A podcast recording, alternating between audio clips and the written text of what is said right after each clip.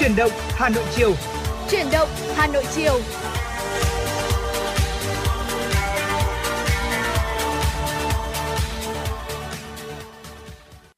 Trọng Khương và Thu Minh vui mừng chào đón quý vị thính giả đang đến với chuyển động Hà Nội chiều. Thật vui vì trong 120 phút sắp tới đây thì chúng tôi sẽ là những MC đồng hành với quý vị. À, thưa quý vị, trong 120 phút của chuyển động Hà Nội chiều, chúng tôi sẽ chuyển đến cho quý vị những thông tin thời sự đáng chú ý. Bên cạnh đó là những nội dung mà chúng tôi đã chuẩn bị, những phóng sự chúng tôi đã thực hiện để gửi tới cho quý vị và không thể quên những ca khúc thật hay chúng tôi cũng sẽ lựa chọn và phát tặng cho quý vị trong suốt chương trình. Và nếu như quý vị à, mong muốn được gửi tặng người thân bạn bè một giai điệu âm nhạc hay là là một lời nhắn nhủ yêu thương à, cũng như là mong muốn được tương tác với chúng tôi thì quý vị à, có thể tương tác với chúng tôi thông qua số điện thoại đường dây nóng của chương trình là 024 3773 6688 hoặc thông qua fanpage FM96 Thời sự Hà Nội quý vị nhé. Và mở đầu chương trình chuyển động Hà Nội chiều ngày hôm nay thì như thường lệ Thu Minh và Trọng Khương sẽ đưa quý vị chúng ta sẽ cùng tới với không gian âm nhạc cùng với một ca khúc để giúp khởi động chương trình của chúng ta với thật nhiều năng lượng hơn.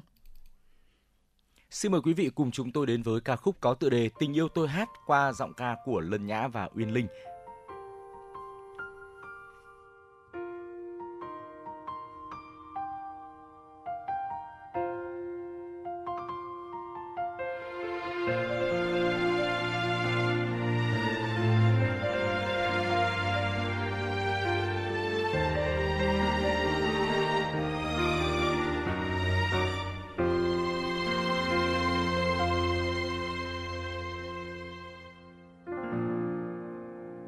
Cơn mưa nào qua đây? Sao trời trong xanh là thế? Giá như em còn bên tôi. Giá như tôi đừng lặng lẽ. Rất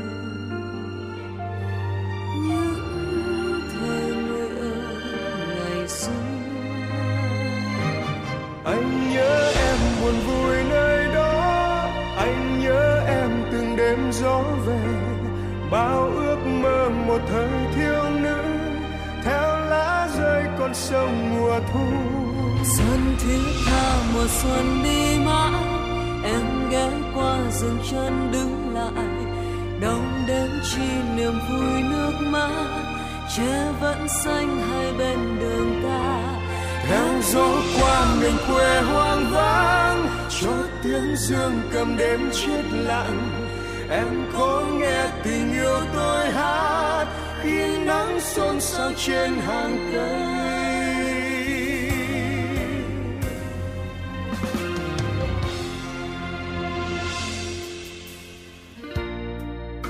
Trước sân bao lần ra hoa, bao lần trăng treo đầu ngõ giá như em còn bên tôi. Giá như tôi đừng lặng lẽ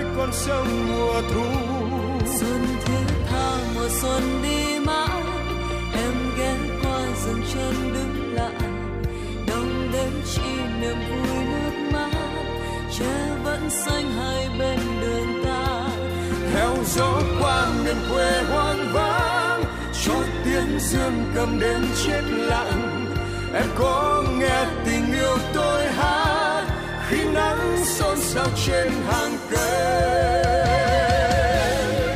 đến bao giờ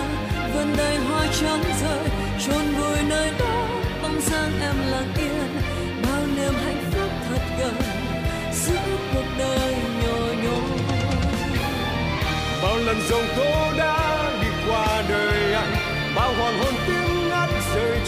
dòng sông bao bình minh trói trang trên miền quê hương nắng gió. Sống rất hiền và đại dương rất xanh trên bờ cát trắng. Những dấu chân trẻ thơ em ngồi ca hát một mình giữa quang trời bỏ quê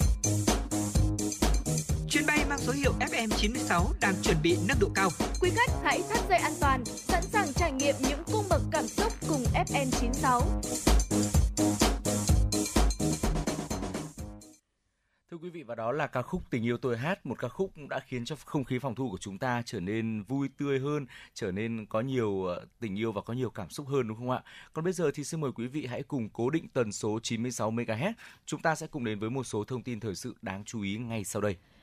Thưa quý vị thính giả, thông tin được Ngân hàng Nhà nước đưa ra tại cuộc báo sáng nay về kết quả hoạt động ngân hàng quý 3 năm 2022. Từ ngày hôm nay, lãi suất điều hành và mức lãi suất tối đa đối với tiền gửi bằng đồng Việt Nam được điều chỉnh tăng có hiệu lực.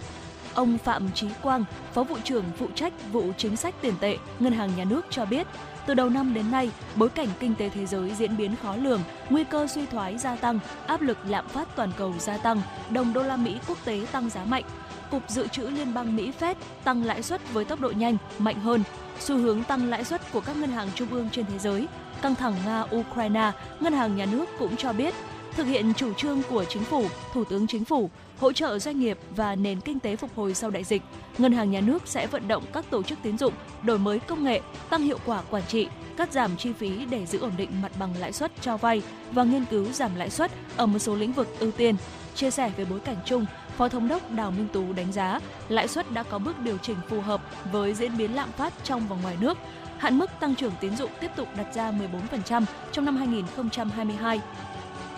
và sẽ được xem xét điều chỉnh khi cần thiết. Tuy nhiên, ngân hàng nhà nước sẽ tập trung kiểm soát lạm phát, góp phần ổn định kinh tế vĩ mô, tỷ giá được điều hành ổn định, duy trì trạng thái ngoại tệ cung cầu hợp lý. Thưa quý vị, sáng nay Sở Lao động Thương binh và Xã hội thành phố Hà Nội đã tổ chức hội nghị tổng kết 30 năm phong trào thi đua người tốt việc tốt, biểu dương người tốt việc tốt năm 2022, phát động phong trào thi đua người tốt việc tốt năm 2023. Đồng chí Lê Hồng Sơn, Ủy viên Ban Thường vụ Thành ủy, Phó Chủ tịch Thường trực Ủy ban nhân dân thành phố Hà Nội, Phó Chủ tịch thứ nhất Hội đồng thi đua khen thưởng thành phố đã tới dự và phát biểu tại hội nghị. Phát biểu tại hội nghị, Phó Chủ tịch Thường trực Ủy ban nhân dân thành phố Hà Nội Lê Hồng Sơn đánh giá cao hiệu quả công tác của ngành lao động thương binh và xã hội thủ đô thời gian qua, đồng thời biểu dương các gương điển hình trong phong trào người tốt việc tốt của ngành, góp phần khơi dậy và phát huy truyền thống yêu nước, tinh thần nhân ái, nghĩa cử cao đẹp, xây dựng nên một môi trường làm việc văn minh thân thiện, vì nhân dân phục vụ của đội ngũ cán bộ công chức viên chức và người lao động ngành lao động thương binh và xã hội thủ đô. Qua các phong trào thi đua yêu nước, tập thể Sở Lao động Thương binh và Xã hội nhiều năm liền được tặng cờ thi đua chính phủ, cờ thi đua xuất sắc của Ủy ban nhân dân thành phố Hà Nội và Bộ Lao động Thương binh và Xã hội cùng nhiều bằng khen khác của các bộ, ban, ngành thành phố. Tại trụ sở Đảng ủy, Ủy ban nhân dân phường Tứ Liên, hôm nay các đại biểu Quốc hội thuộc đơn vị bầu cử số 5, đoàn đại biểu Quốc hội thành phố Hà Nội đã tiếp xúc cử tri quận Tây Hồ trước kỳ họp thứ tư Quốc hội khóa 15. Tại hội nghị, đại biểu Quốc hội Bùi Hoài Sơn đã báo cáo với cử tri dự kiến thời gian, nội dung kỳ họp thứ tư Quốc hội khóa 15. Theo đó, kỳ họp sẽ xem xét thông qua 7 dự án luật, 3 dự thảo nghị quyết, cho ý kiến vào 7 dự án luật khác Quốc hội cũng xem xét quyết định các vấn đề kinh tế xã hội, ngân sách nhà nước, giám sát và các vấn đề quan trọng khác. Đại biểu Bùi Hoài Sơn cũng báo cáo về kết quả trả lời kiến nghị của cử tri quận Tây Hồ và thành phố Hà Nội gửi đến Quốc hội sau kỳ họp thứ ba. Phát biểu tại hội nghị, cử tri quận Tây Hồ bày tỏ tin tưởng vào sự lãnh đạo của Đảng, quản lý của nhà nước, hoạt động hiệu quả của Quốc hội và sự điều hành quyết liệt của Chính phủ, Thủ tướng Chính phủ, đất nước ta tiếp tục đạt được nhiều kết quả quan trọng, cử tri Trần Minh Tâm, phường Tứ Liên khẳng định những kết quả tích cực trong hoạt động của Quốc hội thời gian qua thể hiện rõ sự gắn bó mật thiết giữa đại biểu Quốc hội và cử tri.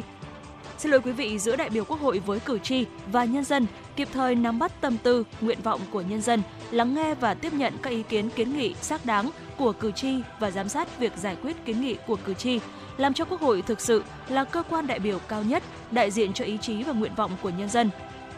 Thay mặt các đại biểu Quốc hội, thuộc đơn vị bầu cử số 5 và đoàn đại biểu Quốc hội thành phố Hà Nội, đại biểu Quốc hội Nguyễn Hải Trung, Trung tướng, Ủy viên Ban Thường vụ Thành ủy, Giám đốc Công an thành phố Hà Nội đã tiếp thu toàn bộ ý kiến, kiến nghị của cử tri tại hội nghị để chuyển tới các cơ quan liên quan giải quyết, trả lời cử tri theo thẩm quyền. Thưa quý vị, Hội Nông dân thành phố Hà Nội vừa phối hợp với Sở Văn hóa và Thể thao Hà Nội tổ chức khai mạc Hội thao Nông dân thành phố Hà Nội năm 2022 đây là hoạt động thường niên nhằm duy trì và phát triển phong trào thể dục thể thao trong cán bộ, hội viên hội nông dân, nâng cao tinh thần rèn luyện sức khỏe, trí tuệ phục vụ học tập, lao động, sản xuất, góp phần đẩy mạnh thực hiện cuộc vận động toàn dân đoàn kết xây dựng đời sống văn hóa tại cơ sở, xây dựng thành công sự nghiệp thể dục thể thao thủ đô. Tham dự hội thao có 388 vận động viên là cán bộ chuyên trách từ thành phố đến cơ sở. Các vận động viên tranh tài ở 4 môn thi đấu là kéo co, cầu lông, cờ tướng, nhảy bao bố, sau một ngày thi đấu đầy hào hứng sôi nổi, ban tổ chức đã trao 5 bộ huy chương cho bộ môn cầu lông, hai bộ huy chương cho bộ môn cờ tướng, một bộ huy chương cho môn nhảy bao bố và kéo co. Kết thúc hội thao, ban tổ chức đã trao giải nhất cho toàn đoàn đã trao giải nhất toàn đoàn cho Hội Nông dân huyện Hoài Đức, giải nhì cho Hội Nông dân huyện Đông Anh và giải ba cho Hội Nông dân huyện Đan Phượng. Thưa quý vị thính giả, vừa rồi là những tin tức đầu tiên có trong chương trình chuyển động Hà Nội chiều ngày hôm nay. Còn ngay bây giờ xin mời quý vị chúng ta cùng quay trở lại với những giai điệu âm nhạc có trong chương trình.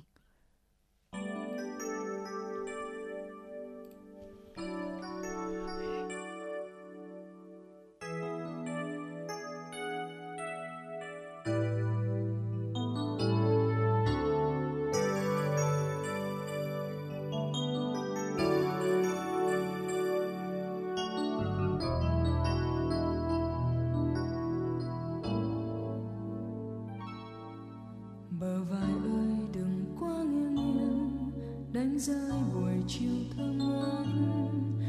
Làn môi ơi, đừng quá run run, lỡ tia nắng hồng tan mất. Xin âu lo không về qua đây. Xin thương yêu dâng thành mê say. Xin cho ta nhìn ngắm lung linh, từ đây đôi mắt rất trong. Bàn tay em là cánh sen thơm, ướp trong vùng đêm mái tóc còn ấp an ơi, nếp xinh áo lụa thường ngày xuyên trăm năm em về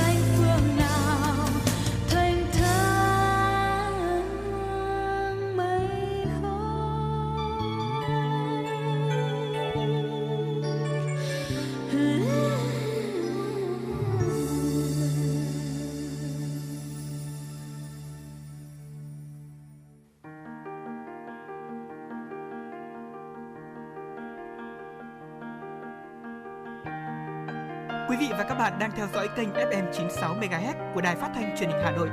Hãy giữ sóng và tương tác với chúng tôi theo số điện thoại 024 3773 6688. FM 96 đồng hành trên mọi nẻo đường. Quý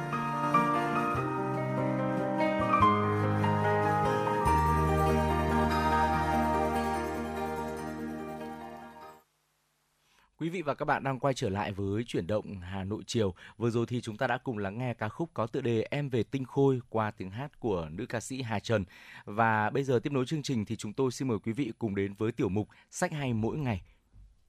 À, thưa quý vị và các bạn, trong các cuộc xung đột và tranh cãi thì các cặp đôi đáng lẽ cần phải đối mặt, giải quyết vấn đề đang vướng mắc. À, một số chuyện thì lại chuyển sang à, chiều hướng là đen tối hơn và đó chính là một trong à, hai à, cách thao túc thao túng tâm lý tình cảm của đối phương và đây là dạng lạm dụng tình cảm và có thể uh, gây ra những uh, hậu quả nghiêm trọng. Ừ, thưa quý vị, Ờ, thời gian gần đây thì có lẽ là nhiều người nghe đến cái cụm từ thao túng tâm lý rất là nhiều trên các nền tảng mạng xã hội đúng không ạ? Có những người thắc mắc rằng ờ, đó là gì, có những người thì chia sẻ rằng là họ đã bị thao túng tâm lý rồi và phải trải qua những cái ờ, khoảng thời gian và những cảm xúc rất là khủng khiếp. Vậy thì ờ, có những dấu hiệu nào để nhận ra bản thân chúng ta đang bị thao túng tâm lý đây? Xin mời quý vị hãy cùng chúng tôi lắng nghe trong tiểu mục sách hay mỗi ngày hôm nay nhé. À, thưa quý vị, bà Janica Viesley, người sáng lập trung tâm trị liệu Amavi có chia sẻ với tờ Insider rằng thao túng cảm xúc xảy ra khi một người lạm dụng hoặc là sử dụng các ờ, chiến thuật, chiến lược cụ thể nhằm kiểm soát chiếm quyền lực của người khác hoặc là tự biến mình thành nạn nhân. Hệ lụy của nó thì thường là những mối quan hệ không lành mạnh, thiếu tin cậy, thậm chí là vi phạm một số danh giới. À, theo cuốn sách có tựa đề là Thao túng cảm xúc, nhà tâm lý học nổi tiếng Susan Forward nhận định kẻ thao túng cảm xúc có thể cố ý hoặc vô tình sử dụng các biện pháp thao túng trực tiếp hoặc gián tiếp như là yêu cầu, đe dọa, gây áp lực hay là chiến tranh lạnh khiến cho người bị thao túng sản sinh các loại cảm xúc tiêu cực như là cảm giác thất bại, cảm giác tội lỗi, cảm giác sợ hãi. Những cảm giác này sẽ lên men trong lòng người bị thao túng, làm tổn thương họ. Để xoa dịu chúng thì người bị thao túng có thể sẽ thuận theo yêu cầu của đối phương, lâu dần thì sẽ hình thành một vòng tròn luẩn quẩn. Người bị thao túng bị người thao túng khống chế, kiểm soát mọi quyết định và hành vi của họ bằng những biện pháp như trên, ờ, mất đi năng lực, sự tự do và tự quyết. Một nghiên cứu năm 2013 cho thấy lạm dụng tình cảm có thể gây hại tương tự như là lạm dụng thể chất vậy, bởi vì cả hai đều có thể hạ thấp lòng tự trọng và gây trầm cảm. Đáng buồn thay, thao túng tâm lý không phải là hiện tượng hiếm. Một cuộc khảo sát năm 2011 của Trung tâm Kiểm soát và Phòng ngừa Dịch bệnh Mỹ CDC cho thấy 47,1% phụ nữ và 46,5% nam giới đã trải qua cảm giác ở gây hấn tâm lý thù địch.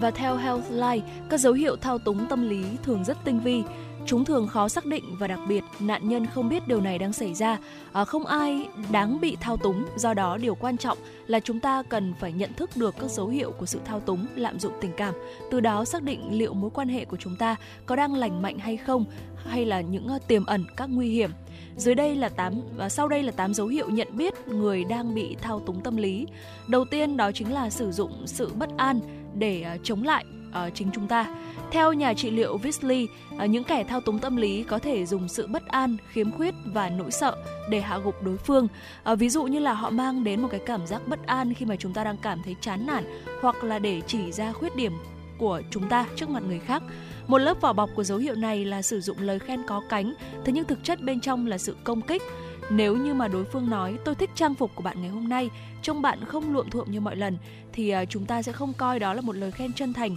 chúng ta sẽ cảm thấy bị tổn thương và bị à, xúc phạm. Và trong cuốn sách à, vừa rồi của tác giả Visley đã chia sẻ như vậy. Và gạch đầu dòng thứ hai mà chúng tôi muốn chia sẻ với quý vị và các bạn cũng trích theo cuốn thao túc cả thao túng cảm xúc. Đó là việc lạm dụng tinh thần và cảm xúc của nạn nhân ở dấu hiệu này còn được biết đến với tên gọi là gaslight thuật ngữ gaslighting bắt nguồn từ vở kịch bộ phim cùng tên và được sử dụng rộng rãi vào thập niên 60 như là một hành vi lạm dụng nhận thức của nạn nhân vậy. Đây là thủ đoạn dùng những thông tin sai trái, thiếu chính xác để thao túng, điều khiển và bạo hành người khác nhằm có được sức mạnh và sự kiểm soát tâm lý, tinh thần của nạn nhân. Người thao túng thì dùng lời nói để khiến nạn nhân sợ hãi, cảm thấy không còn tin tưởng vào chính mình. Sự tự hoài nghi liên tục sẽ từ từ khiến nạn nhân không còn tự tin, dễ bị ảnh hưởng bởi những người xung quanh hơn. Quá trình này xảy ra tương đối là chậm, nhiều khi là rất khó nhận biết. Lúc đầu thì bạn thậm chí có thể cảm thấy tội lỗi khi nghi ngờ người thao túng mình. À, theo như bà Visley có chia sẻ thì đây là cách mà kẻ bạo hành khiến nạn nhân nghi ngờ sự tỉnh táo, khả năng phán đoán của chính họ và từ đó bị hạ gục. Chiến thuật thao túng này thường được sử dụng khi mà bạn khiến đối tác cảm thấy lo lắng. Khi bạn đối đầu với họ thì họ sẽ chọc tức bạn và bạn bắt đầu lo lắng, cảm thấy không còn giá trị, mất đi niềm tin. Từ đó thì họ sẽ duy trì sự kiểm soát chúng ta. Tiếp theo đó chính là sử dụng sự giúp đỡ của người khác. Trong nỗ lực thao túng và kiểm soát à, chúng ta nhiều hơn thì kẻ bạo hành có thể nhờ đến người khác giúp đỡ. Theo bà Visley thì họ có thể đến gặp bố mẹ hoặc là bạn thân của bạn để có thể thuyết phục những gì mà họ muốn chúng ta làm. Ví dụ như chúng ta muốn chia tay đối phương, thế nhưng kết quả đối phương gặp gia đình, bạn bè và nhờ họ tác động thuyết phục để chúng ta không cắt đứt mối quan hệ này. Và đây là điều rất có vấn đề bởi vì nó cho thấy sự thiếu tôn trọng với tư cách cá nhân lẫn người yêu hay là chồng vợ hay bất kỳ một tư cách nào trong mối quan hệ đó. À, tiếp theo đó chính là sử dụng cảm giác tội lỗi giống như là một chiến thuật À, những kẻ thao túng tâm lý thích sử dụng cảm giác tội lỗi để chống lại chúng ta, hòng đạt được những cái điều mà họ muốn. Ví dụ như họ liên tục nhắc nhở về những gì mà chúng ta đã làm sai trong quá khứ hoặc những điều tốt đẹp mà họ đã từng làm cho chúng ta. Theo bà Saba Horani Luri, người sáng lập thương hiệu trị liệu TechRoot, điều này nhằm mục đích là nhắc nhở chúng ta phải có nghĩa vụ với họ à, và tất cả chúng ta đều sẽ mắc phải lỗi lầm gì đó. Một số người dùng cảm giác tội lỗi mà không hề nhận thức được. À, những người thao túng cảm xúc có nghề có thể là xác định chính xác điểm yếu tội lỗi của đối phương là gì và dùng nó như là một quân bài để đạt được lợi ích. Và ví dụ điển hình cho dấu hiệu này là khi đối tác nhắc về việc bạn đã quên lịch hẹn với họ trong quá khứ. Điều này buộc cho bạn phải hủy kế hoạch hiện tại với bạn bè, người thân và dành nhiều thời gian hơn với họ. Và vị chuyên gia cũng lưu ý là nó không chỉ khơi dậy ý thức về nghĩa vụ ờ, mà còn tách chúng ta ra khỏi những người khác nữa. Ừ. Điều tiếp theo đó là việc gây hấn thụ động Uh, theo một cuốn sách tâm lý học có tên là The Angry Smile, tạm dịch là nụ cười giận dữ, thì gây hứng thụ động là những hành vi thể hiện cảm xúc tiêu cực một cách gián tiếp, không lộ liễu. Các hành vi gây hứng thụ động có một mục đích chung là phản ứng hoặc là công kích người khác mà không để người đó nhận thấy. Theo bà Lurie, chìa khóa thao túng tâm lý này thì nằm ở chỗ những kẻ thao túng luôn tìm cách thể hiện sự thất vọng hoặc là không hài lòng với bạn nhưng thay vì nói thẳng, họ giả vờ như là giấu kín nó, khiến bạn cảm thấy không tự tin, lo lắng và căng thẳng. Bên cạnh đó là việc thay đổi quy tắc. Đây là thủ đoạn thao túng được những kẻ lạm dụng cảm xúc sử dụng để khiến chúng ta cảm thấy trông chênh, không an toàn trong mối quan hệ của mình. Với thủ đoạn này, kẻ bạo hành sẽ cố tình làm khó bạn bằng cách là thay đổi yêu cầu và mong muốn bạn phải đáp ứng nhiều đòi hỏi thường xuyên. Những kẻ thao túng sẽ liên tục thay đổi kỳ vọng, Ví dụ họ nói bạn cần dành thời gian 3 ngày một tuần để đi chơi cùng họ, nhưng mà khi bạn làm được, họ lại thay đổi kỳ vọng và nói rằng như thế vẫn chưa đủ. Và tiếp theo đó có thể là sự vi phạm danh giới. Kẻ thao túng có thể phớt lờ khi mà chúng ta nói không, hoàn toàn bỏ qua danh giới của chúng ta. Ví dụ như bạn có thể nói với đối phương là bạn không thích khi họ nhận xét về ngoại hình của bạn, thế nhưng họ vẫn tiếp tục làm như vậy. Hoặc nếu bạn nói với họ rằng bạn không thích khi họ quát mắng bạn và họ tiếp tục lặp lại. Và một khi mà đã vượt qua các danh giới mà chúng ta đặt ra, nó càng chứng tỏ mối quan tâm duy nhất trong mối quan hệ này là bản thân của những kẻ thao túng tâm lý và họ chỉ có mục đích duy nhất đó là đạt được nhu cầu đó tiếp theo đó có thể là bắt chước hoặc là sao chép. Nhiều người trong chúng ta thích à, hẹn hò với những người có cùng sở thích. Thế nhưng khi hành vi của đối tác có vẻ gượng ép có thể họ đang tìm cách thao túng chúng ta. Bà Luria lưu ý là chúng ta nên quan sát tần suất đối phương cho phép chúng ta nói trước hoặc là đặt các câu hỏi thăm dò và lặp lại đúng điều mà chúng ta muốn. Họ có thể đang tìm cách bắt chước hình mẫu mà chúng ta muốn nhằm thuyết phục đây là một mối quan hệ độc nhất, tuyệt vời với hàng loạt những điểm chung à, thế nhưng khi đã tin tưởng thì chúng ta dễ sinh ra cảm giác là phụ thuộc vào đối phương kết quả là chúng ta không nhận ra là mình đang bị thao túng dễ thỏa hiệp với nhiều điều vượt giới hạn ừ. Thưa quý vị, vừa rồi thì chúng tôi đã giới thiệu sơ qua nội dung đến từ hai cuốn sách Thao túng cảm xúc và Nụ cười giận dữ là hai cuốn sách tương đối là tiêu biểu ờ, về một cái chủ đề mà mọi người quan tâm gần đây liên quan đến vấn đề thao túng tâm lý. Để có thể chia sẻ về chủ đề này thì có lẽ là chúng ta sẽ mất cả ngày dài mất. À, đó chỉ là hai cuốn sách mà chúng tôi thấy rằng là tương đối hay muốn được chia sẻ với quý vị. Hy vọng sẽ là một lựa chọn thật là thú vị dành cho quý vị ở trong những ngày cuối tuần sắp tới đây. Và nếu như quý vị có những tác phẩm thật là hay liên quan đến tâm lý, đến cảm xúc ờ, có thể chia sẻ cùng với chúng tôi. Chúng tôi sẽ là cầu nối để có thể giúp quý vị ờ, truyền tải đi những thông điệp yêu thương cũng như là lan tỏa nhiều hơn những thông điệp tích cực đến với tất cả mọi người. Ờ, còn bây giờ thì tạm khép lại tiểu mục sách hay mỗi ngày, chúng tôi xin mời quý vị cùng quay trở lại với không gian âm nhạc. À, ngay lúc này thì chúng tôi xin mời quý vị cùng đến với một ca khúc có tựa đề Rung động qua tiếng hát của Dương Edward.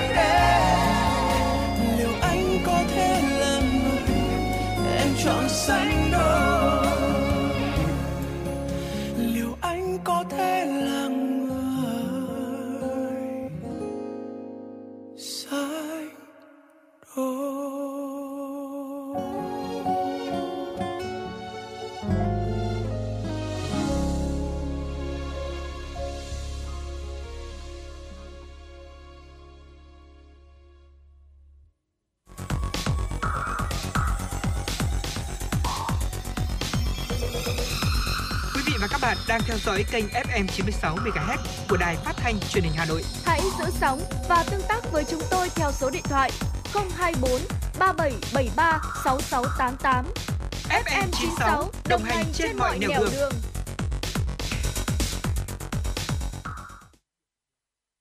Quý vị và các bạn đang quay trở lại với chuyển động Hà Nội chiều và tiếp nối chương trình ngay bây giờ. Xin mời quý vị hãy cùng dành thời gian lắng nghe một số thông tin thời sự đáng chú ý tiếp theo.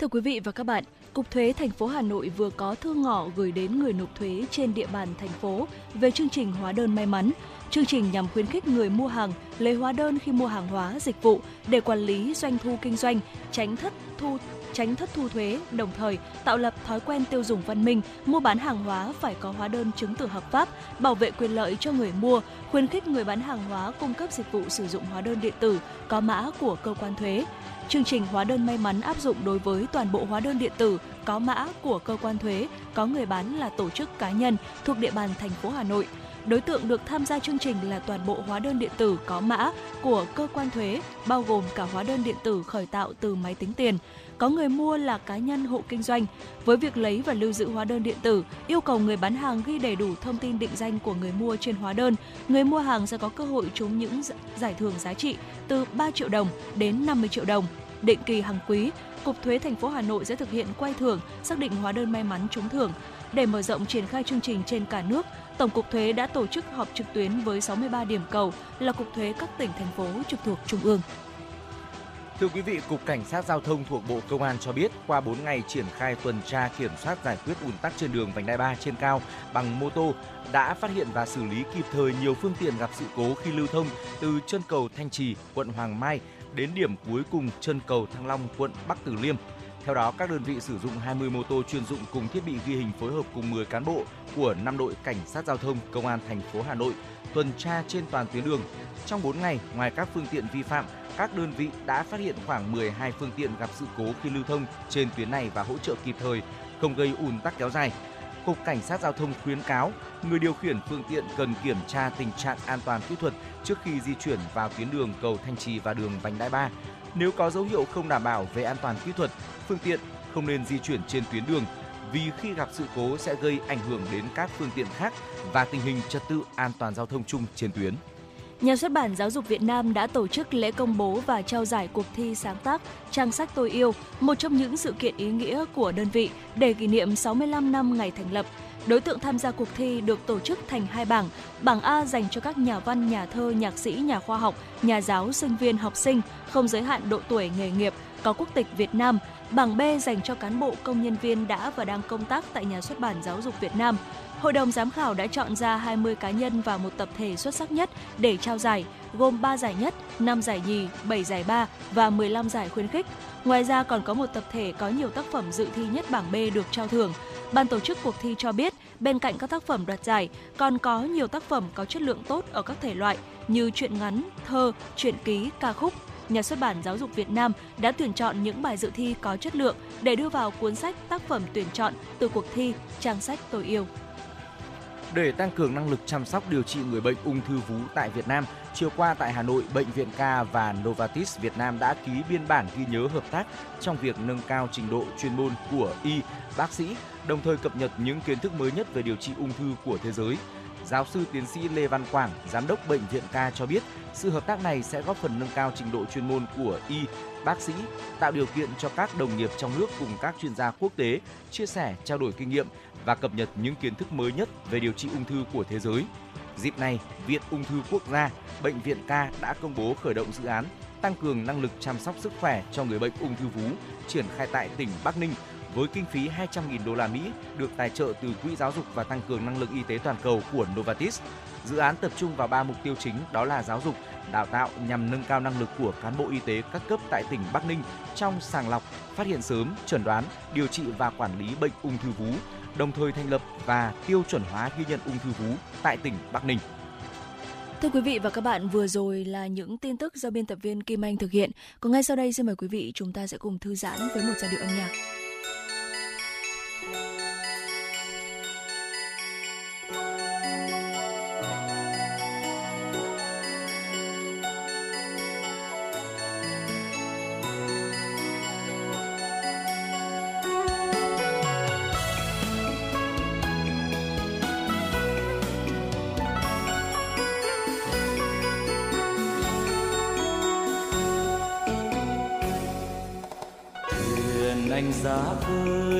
chân mây ưng hồng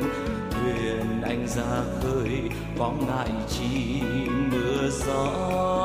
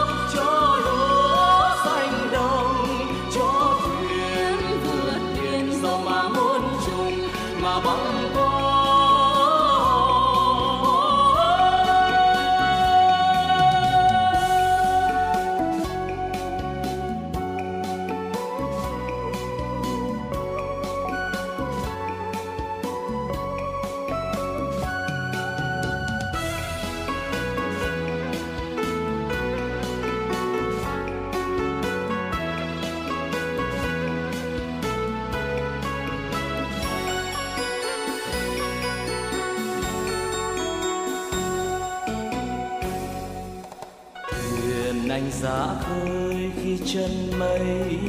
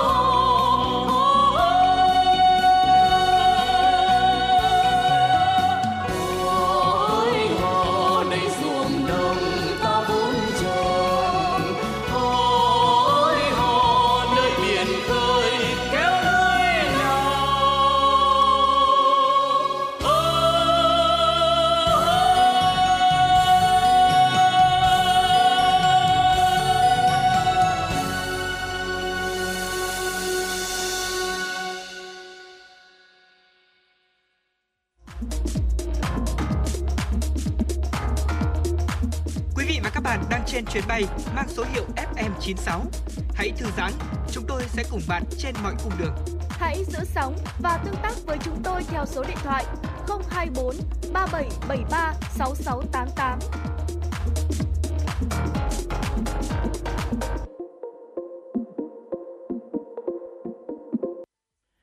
Quý vị đã vừa cùng chúng tôi lắng nghe ca khúc Tình ta biển bạc đồng xanh qua tiếng hát của Anh Thơ và Việt Hoàn. Quay trở lại với chuyển động Hà Nội chiều, hãy tiếp tục dành thời gian lắng nghe những thông tin thời sự đáng chú ý ngay sau đây. Thưa quý vị thính giả, chính phủ Hà Lan đã công bố gói hỗ trợ người dân lớn chưa từng có trong lịch sử với trị giá 17,2 tỷ euro vào năm 2023 và 4,9 tỷ euro bổ sung trong những năm tiếp theo. Nỗ lực trên nhằm trợ giúp người dân nước này đang phải đối mặt thực trạng giá năng lượng tăng cao và mức lạm phát tới hai con số, hậu quả từ xung đột tiếp diễn tại Ukraine. Theo Bloomberg, các biện pháp hỗ trợ sẽ rất đa dạng. Chính phủ Hà Lan dự kiến tăng ngay 10,15% lương tối thiểu, bảo đảm lương tối thiểu 1.935 euro mỗi tháng cho người lao động toàn thời gian. Cùng với việc giảm thuế thu nhập cá nhân, các khoản trợ cấp thuê nhà, chăm sóc sức khỏe, hỗ trợ giáo dục đều được bổ sung. Trong đó, các hộ gia đình có chi phí liên quan tới trẻ em sẽ nhận được 1.653 euro cho con đầu lòng và 1.532 euro cho mỗi đứa trẻ tiếp theo vào năm 2023, cao hơn mức 1.220 euro và 1.000 euro tương ứng của năm 2022. Hà Lan cũng sẽ gia hạn giảm thuế nhiên liệu tới tháng 7 năm 2023, cùng việc tiến tới áp giá trần đối với khí đốt và điện kể từ ngày 1 tháng 1 năm 2023 để bảo vệ các hộ gia đình trong bối cảnh giá khí đốt và điện tăng cao. Với gói giải pháp toàn diện dựa trên nền tảng tài chính cao kỷ lục, có thể thấy chính phủ Hà Lan đang nỗ lực hết mình vì an sinh xã hội và đời sống của người dân. Thưa quý vị, ngày hôm nay tàu sân bay Mỹ USS Ronald Reagan và các tàu tháp tùng đã đến một căn cứ hải quân ở Busan, Hàn Quốc. Tàu sân bay chạy bằng năng lượng hạt nhân này sẽ tham gia tập trận chung với Hàn Quốc. Đây sẽ là các cuộc tập trận chung đầu tiên giữa hải quân hai nước trong 5 năm qua tại khu vực gần bán đảo Triều Tiên. Chuyến thăm của tàu sân bay biểu tượng cho sức mạnh hải quân Mỹ diễn ra sau khi lãnh đạo hai nước tái khẳng định cam kết triển khai khí tài chiến lược của Mỹ một cách kịp thời và phối hợp khi cần thiết tại cuộc gặp Seoul tháng 5 vừa qua. Triều Tiên đã nhiều lần lên án các cuộc tập trận trước đây giữa Mỹ và Hàn Quốc, cho rằng đây là bằng chứng cho hành động chuẩn bị chiến tranh và chính sách thù địch nhằm vào nước này. Sự xuất hiện của tàu sân bay này đánh dấu đợt triển khai quan trọng nhất trong một nỗ lực mới nhằm đưa nhiều vũ khí chiến lược của Mỹ tới khu vực để răn đe Triều Tiên. Khoảng 40% người dân nước Bỉ có nguy cơ rơi vào cảnh nghèo khó do ảnh hưởng của giá năng lượng tăng cao và lạm phát phi mã. Giới chuyên gia kinh tế Bỉ cho biết, rủi ro nghèo đói được tính khi tổng thu nhập dòng của một hộ gia đình giảm xuống dưới 60% thu nhập dòng trung bình. Cụ thể, một lao động bị liệt vào diện nghèo khi thu nhập bình quân đầu người mỗi năm ít hơn 15.443 euro một năm, tức khoảng 360 triệu Việt Nam đồng, hoặc thu nhập của một hộ gia đình gồm hai người lớn và hai trẻ em ít hơn 32.430 euro một năm, tức khoảng 755 triệu Việt Nam đồng. Mặc dù tiền lương và các khoản trợ cấp an sinh xã hội đã bù đắp một phần chi phí, nhưng chi phí năng lượng vẫn đè nặng lên các hộ gia đình, đặc biệt là những người có thu nhập thấp. Khi trừ tất cả các khoản chi thiết yếu như trước, khi đốt, điện, tiền thuê nhà, nhiều hộ gia đình sẽ thấy không còn đủ tiền để trang trải cuộc sống. Chuyển sang một thông tin đáng chú ý tiếp theo. Thưa quý vị, giới chức Mỹ nhiều tháng qua đã cảnh báo Nga về hậu quả của việc sử dụng vũ khí hạt nhân qua các kênh liên lạc riêng. Washington Post dẫn nguồn tin từ các quan chức Mỹ vào hôm 22 tháng 9 cho biết như vậy. Theo các quan chức giấu tên này, chính quyền của Tổng thống Mỹ Joe Biden chủ ý gửi đi lời cảnh báo không rõ ràng. Mục đích của động thái này là khiến Điện Kremlin lo ngại về cách Washington phản ứng. Các nguồn tin tiết lộ Bộ Ngoại giao Mỹ là cơ quan tham gia hoạt động này, nhưng không cho biết chi tiết quy mô chiến dịch hay việc ai là người trực tiếp liên lạc với phía Nga. Một quan chức cho biết hoạt động liên lạc diễn ra liên tục trong thời gian qua. Các thông điệp được trao đổi phía sau hậu trường nhất quán với những gì Mỹ đã tuyên bố công khai trong thời gian qua, các nguồn tin cho biết. Trước đó, ông Biden vào hôm 16 tháng 9 tuyên bố Nga sẽ phải đối mặt với những hậu quả nghiêm trọng nếu sử dụng vũ khí hạt nhân trong cuộc xung đột tại Ukraine. Khi nhận câu hỏi rằng ông sẽ nói gì với người đồng cấp Nga Vladimir Putin nếu ông ấy cân nhắc sử dụng vũ khí hạt nhân hóa nếu ông ấy cân nhắc sử dụng vũ khí hạt nhân hóa học hoặc chiến thuật.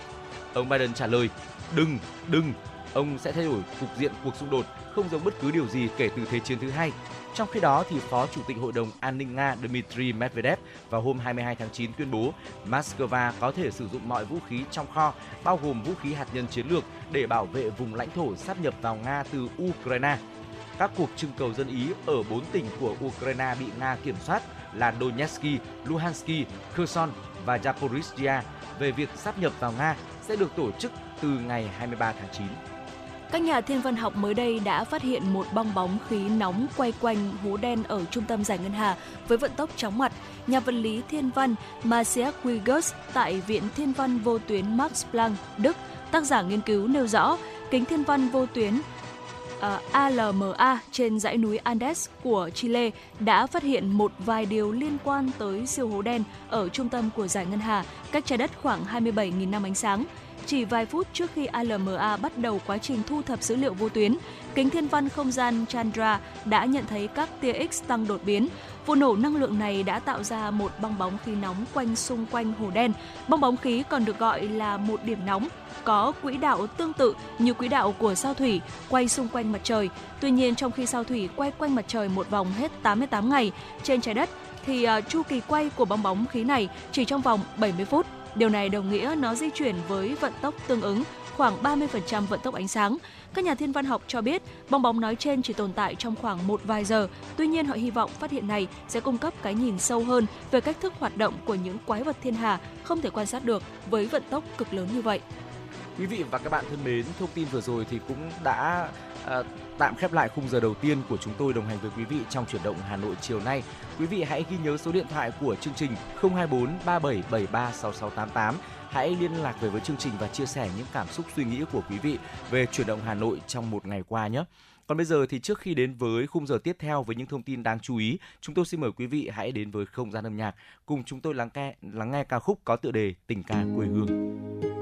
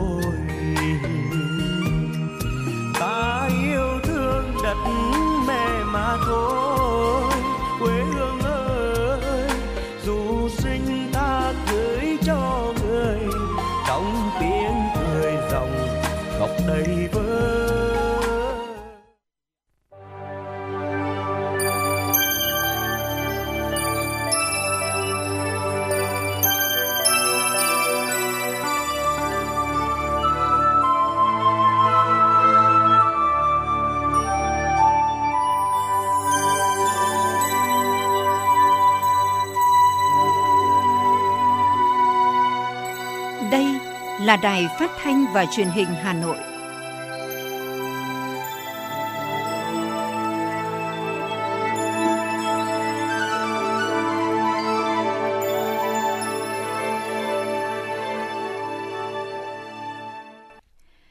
Quý vị và các bạn thân mến, bây giờ là 17 giờ ngày 23 tháng 9 năm 2022. Chương trình chuyển động Hà Nội chiều của chúng tôi đang được phát trực tiếp trên tần số FM 96 MHz của Đài Phát thanh và Truyền hình Hà Nội. Chương trình cũng đang được phát trực tuyến trên trang web hanoitv.vn. Và mở đầu chương trình chúng tôi sẽ được truyền đến cho quý vị và các bạn những tin tức đáng quan tâm.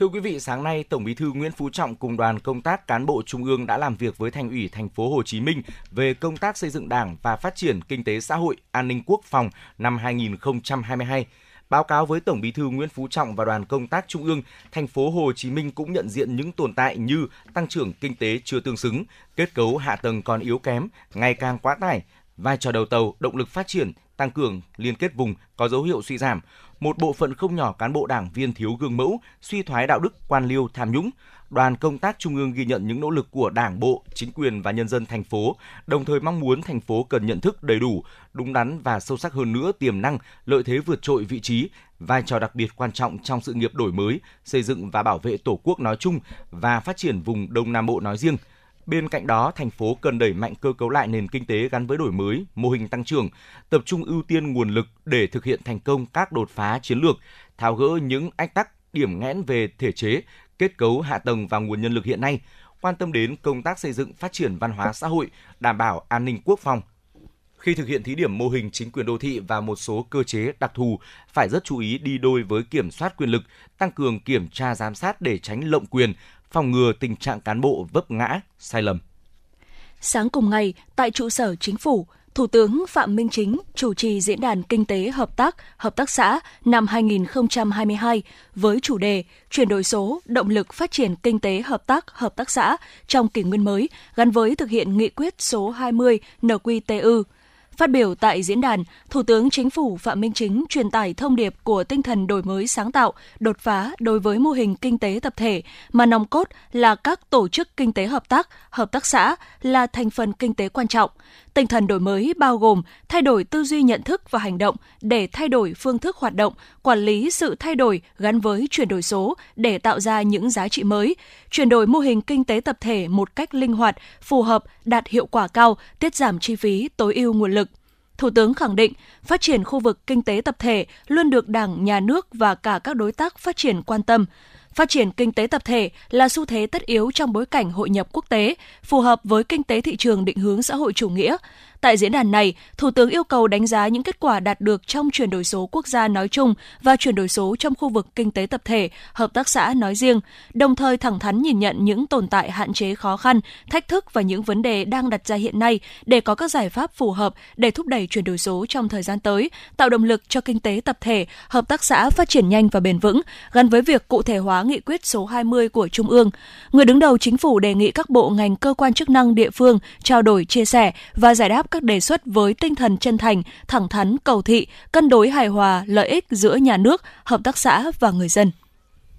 Tiếp tục chương trình phiên họp chuyên đề pháp luật tháng 9 sáng nay dưới sự điều hành của Phó Chủ tịch Quốc hội Nguyễn Khắc Định, Ủy ban Thường vụ Quốc hội cho ý kiến về dự thảo kế hoạch giám sát chi tiết và đề cương các báo cáo của đoàn giám sát của Quốc hội về việc huy động quản lý và sử dụng các nguồn lực phục vụ công tác phòng chống dịch COVID-19, việc thực hiện chính sách pháp luật về y tế cơ sở, y tế dự phòng,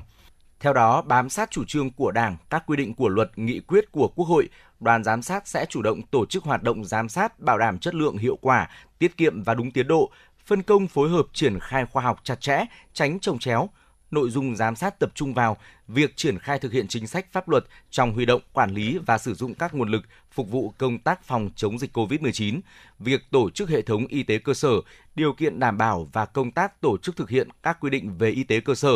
việc tổ chức bộ máy y tế dự phòng, điều kiện đảm bảo và công tác tổ chức thực hiện các quy định về y tế dự phòng, thời gian giám sát từ ngày 1 tháng 1 năm 2018 đến hết ngày 31 tháng 12 năm 2022. Đoàn giám sát sẽ giám sát trực tiếp tại một số bộ ngành địa phương, trong đó chú trọng những nơi có tình hình nổi bật, có tính đại diện về vùng miền, kinh tế xã hội, là điểm nóng về dịch COVID-19, có vấn đề nổi cộm về y tế cơ sở, y tế dự phòng trong thời gian vừa qua – Bên cạnh đó, đoàn giám sát cũng tổ chức một hội thảo lấy ý kiến chuyên gia, nhà khoa học về việc hoàn thiện chính sách, pháp luật về y tế cơ sở, y tế dự phòng và phòng chống dịch, làm việc với chính phủ, báo cáo kết quả giám sát với Ủy ban Thường vụ Quốc hội tại phiên họp tháng 4 năm 2023 trước khi trình Quốc hội tại kỳ họp thứ 5.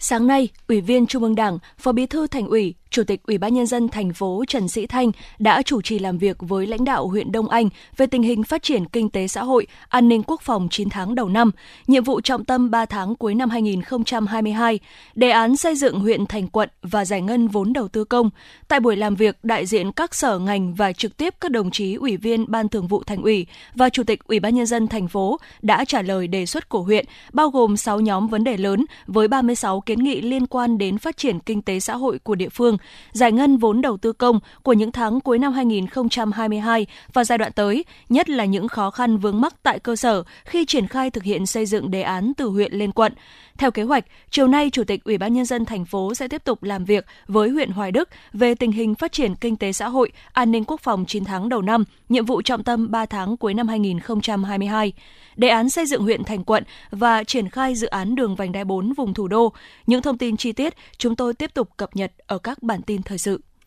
Thưa quý vị, vừa rồi là những thông tin đáng chú ý chúng tôi cập nhật và gửi đến quý vị. Đừng rời sóng, hãy tiếp tục đồng hành với chúng tôi qua những nội dung đáng chú ý tiếp ngay sau đây.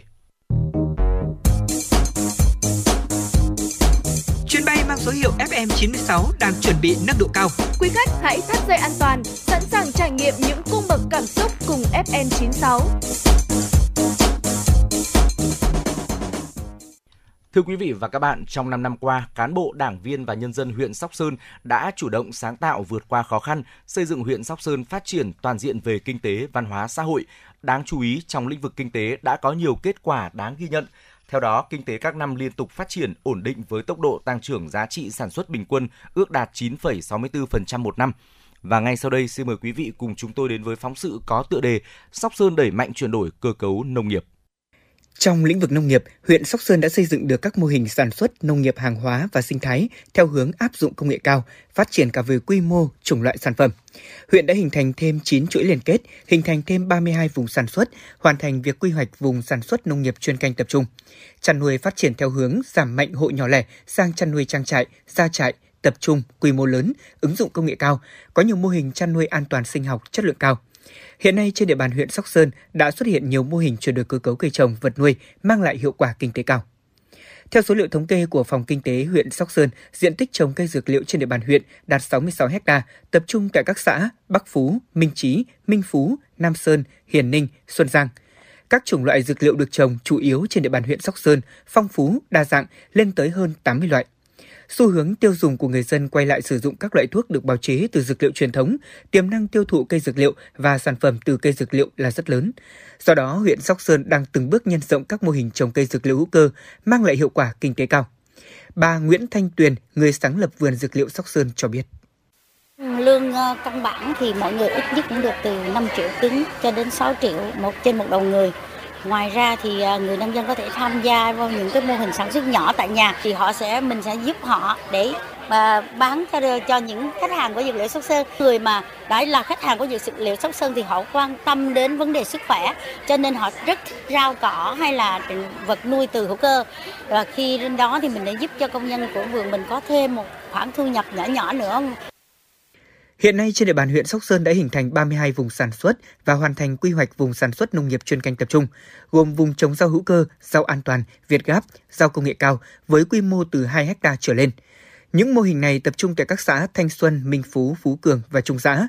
Vùng trồng cây ăn quả với quy mô từ 5 ha trở lên tại các xã Phú Cường, Phú Minh, Đông Xuân, Quang Tiến. Vùng trồng cây dược liệu thảo dược với quy mô từ 2 ha trở lên ở các xã Bắc Sơn, Hiền Ninh, Minh Chí, Nam Sơn, Xuân Giang – các mô hình này đều cho giá trị từ 400 triệu đồng đến 1,2 tỷ đồng trên một hecta một năm, góp phần quan trọng nâng cao thu nhập cho nông dân địa phương. Ông Khổng Văn Lai, xã Trung xã huyện Sóc Sơn cho biết. Từ cái mô hình liên kết này chúng tôi làm ra sản phẩm là có đơn vị bao tiêu cho chúng tôi và giá cả nó rất ổn định. Riêng về môi trường thì tôi thấy là là rất đảm bảo bởi vì là thực ra nói là vừa rồi thì được nhà nước trên quan tâm đến chúng tôi là có cái cái màn phủ văn hai này là chúng tôi sản xuất thấy là rất hiệu quả, kinh tế rất cao. Huyện Sóc Sơn cũng như là các ban ngành của Sóc Sơn cũng như là xã là rất quan tâm đến cái việc mà chúng tôi chuyển đổi mô hình cũng là hỗ trợ cho chúng tôi rất nhiều thứ và phân nhất là phân. Vừa rồi là cái phân hữu cơ đưa về cho chúng tôi để chúng tôi chuyển đổi. Bà con là làm nhìn chung là nói chung là rất uh, hăng say. Mô hình trồng rau thủy canh công nghệ cao ở xã Phú Cường cũng là mô hình mới mang lại hiệu quả kinh tế cao. Cách đây hơn 5 năm, gia đình ông Hoàng Quốc Chiến ở xã Phú Cường đầu tư khoảng 2 tỷ đồng xây dựng 2.000 m2 nhà lưới để trồng rau thủy canh ứng dụng công nghệ cao với các loại rau theo mùa như rau muống, cải xanh, cải xà lách tím, cải bó xôi, cải thìa, cải ngọt. Thực tế đã khẳng định rau trồng theo hướng thủy canh phát triển tốt, thích hợp với khí hậu, giá cả tương đối ổn định, khoảng 35 đến 40 ngàn đồng 1 kg, cao hơn 15% so với các loại rau bán ngoài chợ. Đặc biệt sản xuất theo phương pháp này bảo đảm an toàn vệ sinh thực phẩm nên gia đình ký hợp đồng cung cấp các doanh nghiệp trên địa bàn. Trung bình mỗi tháng thì gia đình ông xuất bán khoảng 3 tấn rau, thu nhập hơn 1 tỷ đồng một năm. Ông Hoàng Quốc Chiến, giám đốc công ty trách nhiệm hữu hạn Thiên Sơn, huyện Sóc Sơn cho biết. Của mình nên là nó không dính níu đến đất thì nó không có sâu bệnh mình không phải phòng ngừa thì nó rau cây rau rất là sạch. Nên thị trường tiêu thụ thì mình đã ký kết rồi những nơi nào đặt hàng đến đâu thì mình mở rộng đấy. Là giá giá quanh năm, ngày tháng là một giá thôi. Đắt rẻ là thời tiết bốn mùa là không cần biết, cứ ký như thế. Nó chỉ tính là chia ra một năm trung bình là đắt hơn rau ở bên ngoài là chỉ 5 đến 6 nghìn một cân thôi. Cái mô hình này thì mình áp dụng được 5 năm rồi. So với rau truyền thống thì cái rau này thì nó chắc chắn là bốn mùa là lúc nào nó cũng sạch. Mưa bão thì cũng không mà ảnh hưởng gì đến rau cả. Nó thì hơn như về mọi mặt ấy. những ai mà đã ăn thử rồi thì rất là thích luôn là những người là chưa ăn thì chắc nói người ta lại cũng không thích lắm Với lợi thế về địa hình thổ nhưỡng và khí hậu thuận lợi, Sóc Sơn cũng có thế mạnh trong sản xuất rau an toàn. Đến nay thì huyện đã xây dựng được diện tích sản xuất rau an toàn trên 400 ha, trong đó trên 30 ha rau hữu cơ được tổ chức sản xuất tập trung tại xã Thanh Xuân. Để mở rộng sản xuất và khẳng định chất lượng thương hiệu rau hữu cơ Sóc Sơn trên thị trường, Cục Sở hữu trí tuệ Bộ Khoa học Công nghệ đã cấp giấy chứng nhận nhãn hiệu tập thể rau hữu cơ Sóc Sơn. Hội nông dân huyện Sóc Sơn được giao là đơn vị quản lý thương hiệu nhằm hoàn thiện từ khâu quản lý tổ chức sản xuất, sơ chế, đóng gói tiêu thụ sản phẩm, quản lý thương hiệu và tìm kiếm mở rộng thị trường. Ông Nguyễn Quốc Ân, Chủ tịch Hội nông dân huyện Sóc Sơn cho biết. thực hiện cái kế hoạch của Hội nông dân huyện là sẽ xây dựng cái vùng sản xuất hữu cơ với quy mô từ 30 đến 40 hecta. Chúng tôi có suy nghĩ rằng nếu để mà tiếp tục phát triển cái hướng sản xuất nông nghiệp hữu cơ thì cái vai trò trách nhiệm của tổ chức hội và cấp ủy chính quyền địa phương và doanh nghiệp là cần phải được tăng cường hơn nữa, cần phải được tăng, tăng cường hơn nữa để khi bước vào tổ chức sản xuất và kinh doanh các cái sản phẩm nông nghiệp nó nằm trong một cái chuỗi liên kết bền vững. Sản xuất có kế hoạch và tiêu thụ sản phẩm trên thị trường là nằm trong cũng đều nằm trong một kế hoạch khép kín nông dân là người quyết định tuy nhiên đó, cái vai trò của các tổ chức và doanh nghiệp phải luôn luôn đồng hành ở bên cạnh nông dân để hỗ trợ các cái khâu cần thiết thì sẽ mang đến những thành công Với lợi thế địa chất vùng đồi gò, huyện Sóc Sơn cũng thích hợp cho việc canh tác cây chè. Hiện nay thì diện tích trồng chè của xã Bắc Sơn là khoảng 400 ha. Mấy năm trở lại đây, cây chè ở Bắc Sơn phát triển tốt, năng suất và chất lượng cao. Hiện nay, Hợp tác xã Nông Lâm nghiệp Bắc Sơn đang quản lý 100 hộ trồng 40 ha chè an toàn. Để áp dụng đúng quy trình sản xuất chè an toàn, người dân thu hái mỗi tháng từ 1 đến 2 lứa. Khi tán chè có trên 30% số búp đủ tiêu chuẩn tiến hành thu hái. Với việc chăm sóc và thu hoạch đúng quy trình và năng suất, cây chè ở xã Bắc Sơn cũng đã tăng từ 50 đến 100%. Sản lượng chè tươi thu hoạch trung bình đạt từ 60 đến 100 kg một sào một lần hái. Giá chè bán ra thị trường tăng gần 100% với mức giá từ 200.000 đồng đến 400.000 đồng trên 1 kg chè khô. Giá trị kinh tế từ trồng cây chè ở xã Bắc Sơn đạt khá cao, từ 400 triệu đồng đến 550 triệu đồng một hecta một năm. Thực hiện nghị quyết Đại hội Đảng bộ huyện giai đoạn 2021-2025 đã đề ra, Sóc Sơn tiếp tục chuyển đổi khoảng 1.615 ha đất trồng lúa sang canh tác rau màu, hoa, cây cảnh, cây dược liệu và nuôi trồng thủy sản. Để thu hút người dân, doanh nghiệp đầu tư, hình thành thêm những mô hình ứng dụng công nghệ cao, huyện Sóc Sơn tiếp tục có những chính sách đầu tư về cơ sở hạ tầng giao thông, thủy lợi nội đồng, cơ sở sơ chế chế biến sản phẩm nông nghiệp, đồng thời tạo mọi điều kiện thuận lợi để kêu gọi các doanh nghiệp đầu tư vào lĩnh vực nông nghiệp, góp phần đưa nền nông nghiệp của huyện Sóc Sơn ngày một phát triển bền vững và cho hiệu quả kinh tế cao.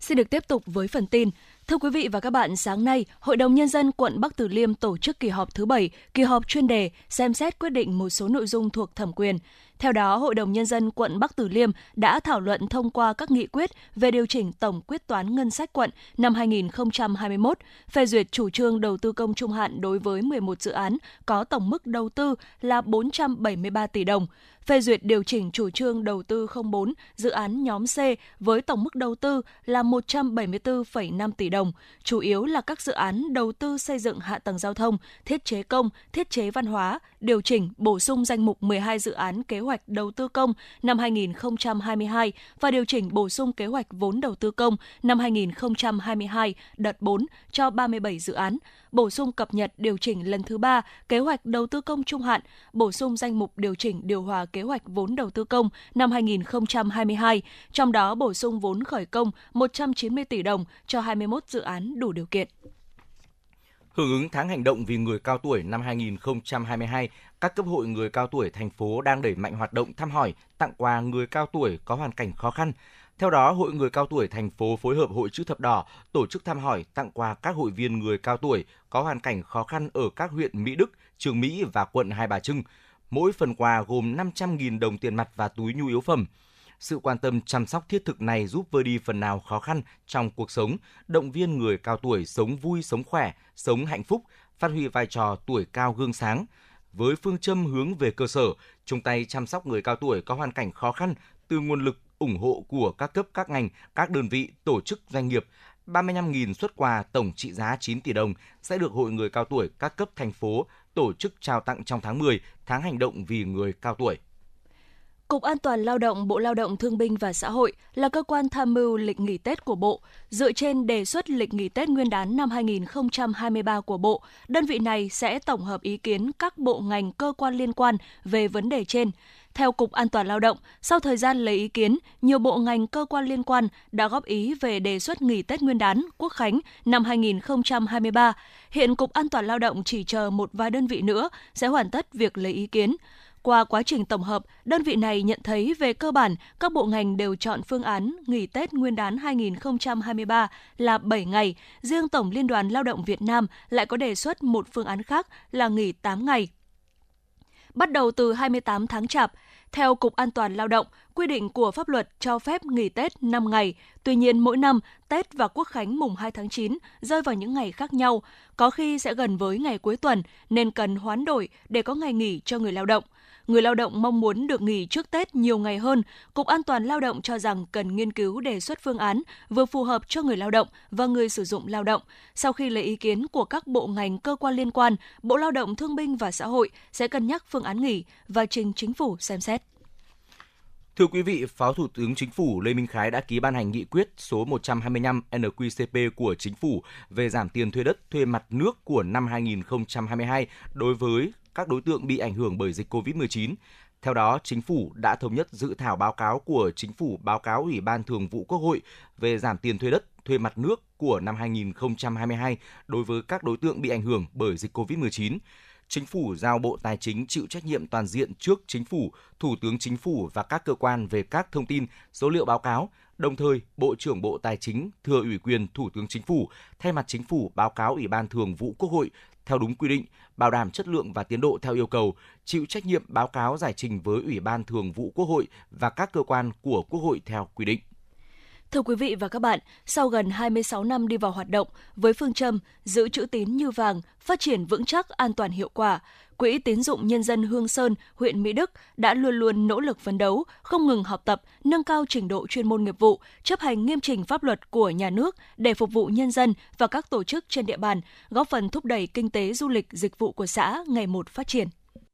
Với 12 cán bộ và người lao động đều có trình độ am hiểu về hoạt động kinh doanh, Quỹ tín dụng nhân dân xã Hương Sơn, huyện Mỹ Đức đã đáp ứng mọi nhu cầu của nhân dân và các tổ chức một cách hiệu quả, tin cậy.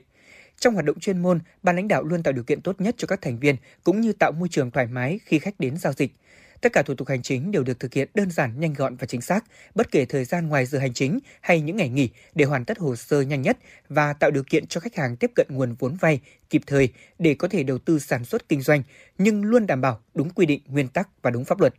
Bên cạnh đó, Quỹ tín dụng nhân dân Hương Sơn đã áp dụng đa dạng các hình thức cho vay phù hợp với từng đối tượng khách hàng như cho vay từng lần, cho vay hạn mức, cho vay với nhiều hình thức đảm bảo tiền vay, tạo điều kiện và cơ hội tốt nhất cho tất cả khách hàng có đủ điều kiện để sử dụng vốn vay đáp ứng nhu cầu sản xuất và kinh doanh kịp thời.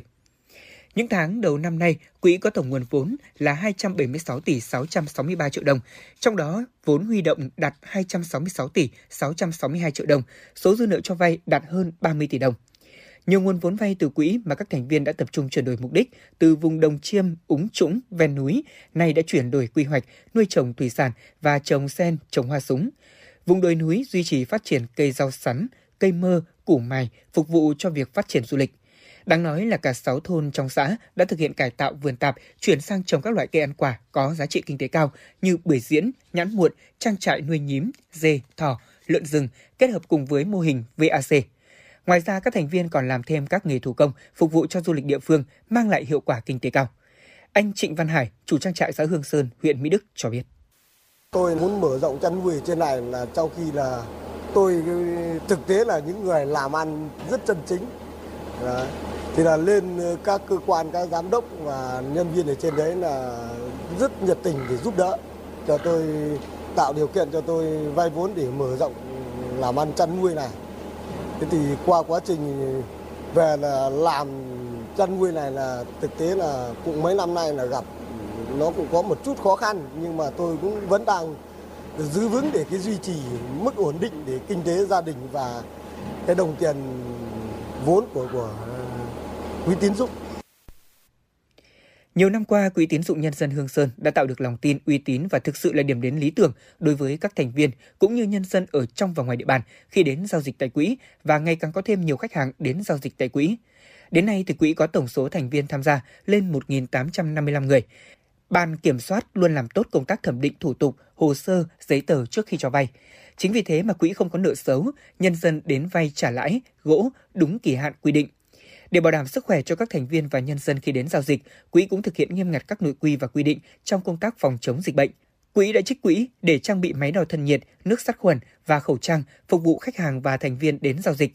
Ngoài ra, để chung tay cùng cộng đồng đẩy lùi đại dịch, Quỹ ủng hộ phòng chống COVID-19 với số tiền 20 triệu đồng. Những khách hàng gặp khó khăn do ảnh hưởng của dịch bệnh COVID-19 cũng được tạo điều kiện hỗ trợ cho cơ cấu lại thời hạn trả nợ, miễn, giảm lãi suất và giữ nguyên nhóm nợ, tạo điều kiện cho thành viên phục hồi sản xuất và kinh doanh dịch vụ. Ông Vương Đức Lập, Giám đốc Quỹ tín dụng nhân dân Hương Sơn, huyện Mỹ Đức cho biết. Quỹ tín dụng nhân dân Hương Sơn hoạt động rất là an toàn và hiệu quả, được nhân dân rất là tín nhiệm và đặc biệt tổng nguồn vốn dư nợ nó đã uh, cao rất là nổi bật, được khách hàng rất là tin tưởng. Đặc biệt trong công tác cho vay thì đối với Quỹ tín dụng nhân dân Hương Sơn là đã cải biên được tất cả các thủ tục nhanh gọn khi khách hàng đăng ký đến vay một cái là cán bộ tín dụng thẩm định trước và sau luôn và báo cáo hội đồng thẩm định cho vay và đã giải ngân trong uh, thời gian ngắn nhất để cho khách hàng người ta về người ta sử dụng nguồn vốn được hiệu quả an toàn. Và năm 2022 thì tất cả các thủ tục như đăng ký giao dịch thì cái hệ thống các một số thì còn người dân người ta sẽ phải lên phòng giao dịch người ta đăng ký nhưng riêng quỹ là tập hợp lại và đăng ký giúp cho người dân cho nên cái cải cách hành chính cải cách về thủ tục nó được đảm bảo một cách nhanh gọn người dân gần như không phải chờ đợi Thực tế hoạt động đã khẳng định những đóng góp của Quỹ tín dụng nhân dân Hương Sơn đã tiếp thêm sức mạnh cho các thành viên, góp phần chuyển dịch cơ cấu kinh tế, nâng cao đời sống và thu nhập cho người dân, giảm vấn đề cho vay nặng lãi ở các vùng thôn quê,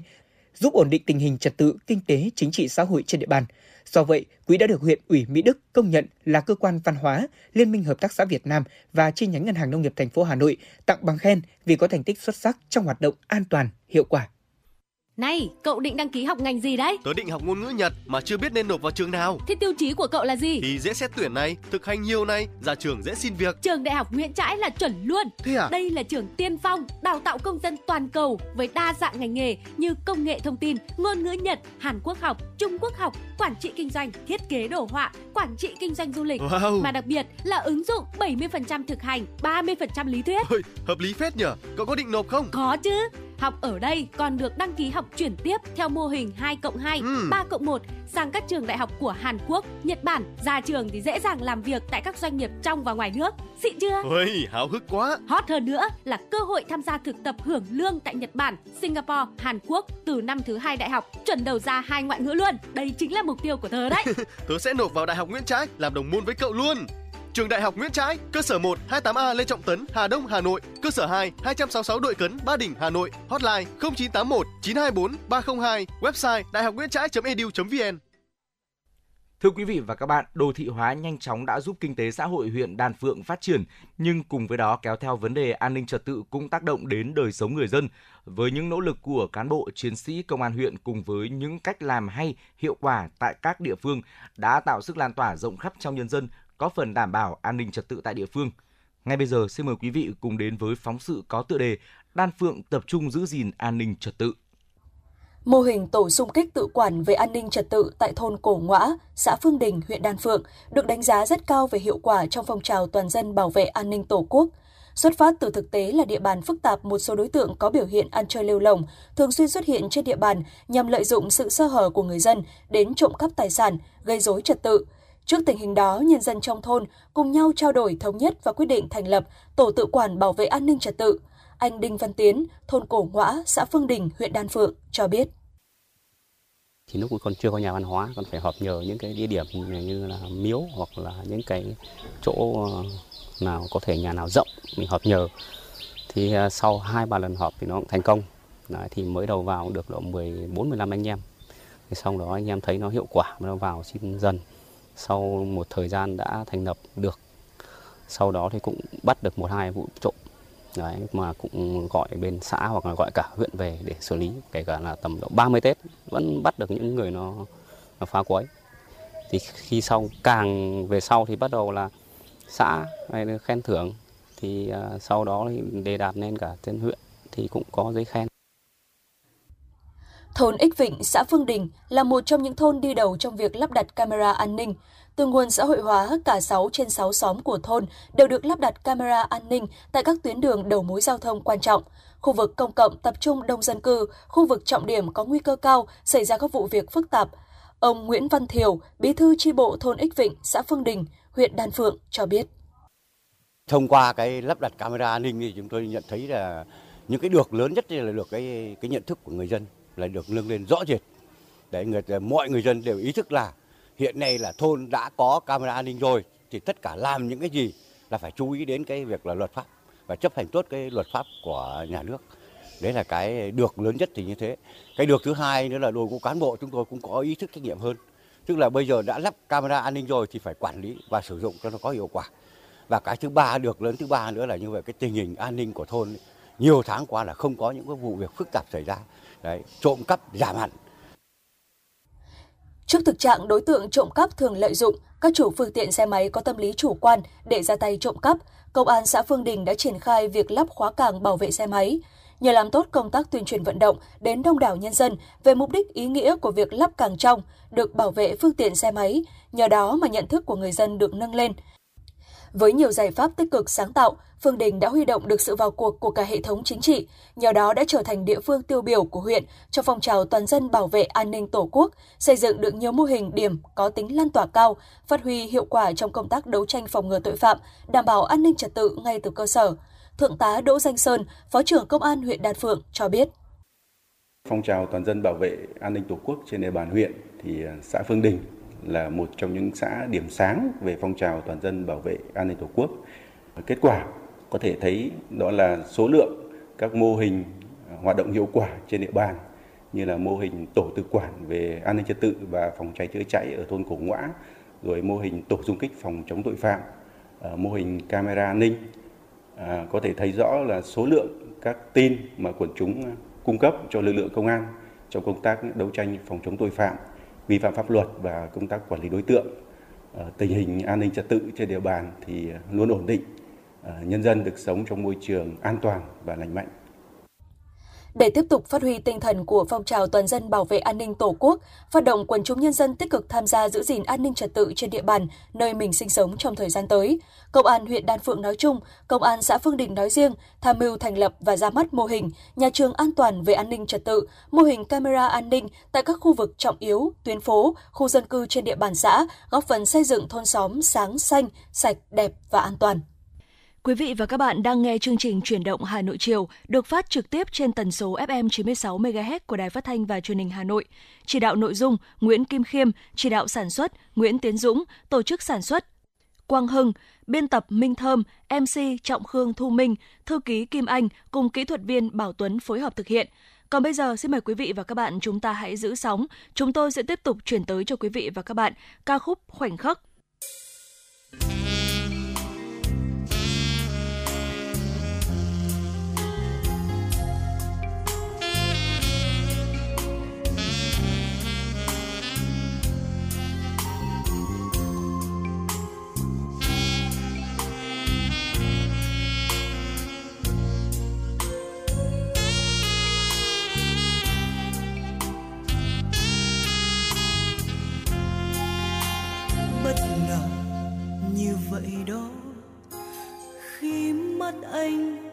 dậy. Mùa hoa đầu tiên em biết dưới vòng trời bỗng rộn rã lòng em. Bao khát khao chớm nở, ngọn gió tràn qua thao nguyên xanh vời vợi. Em chợt thấy bầu trời chưa thật cao. Em chợt thấy những mùa cây xanh trái những mùa hoa chưa kịp nở.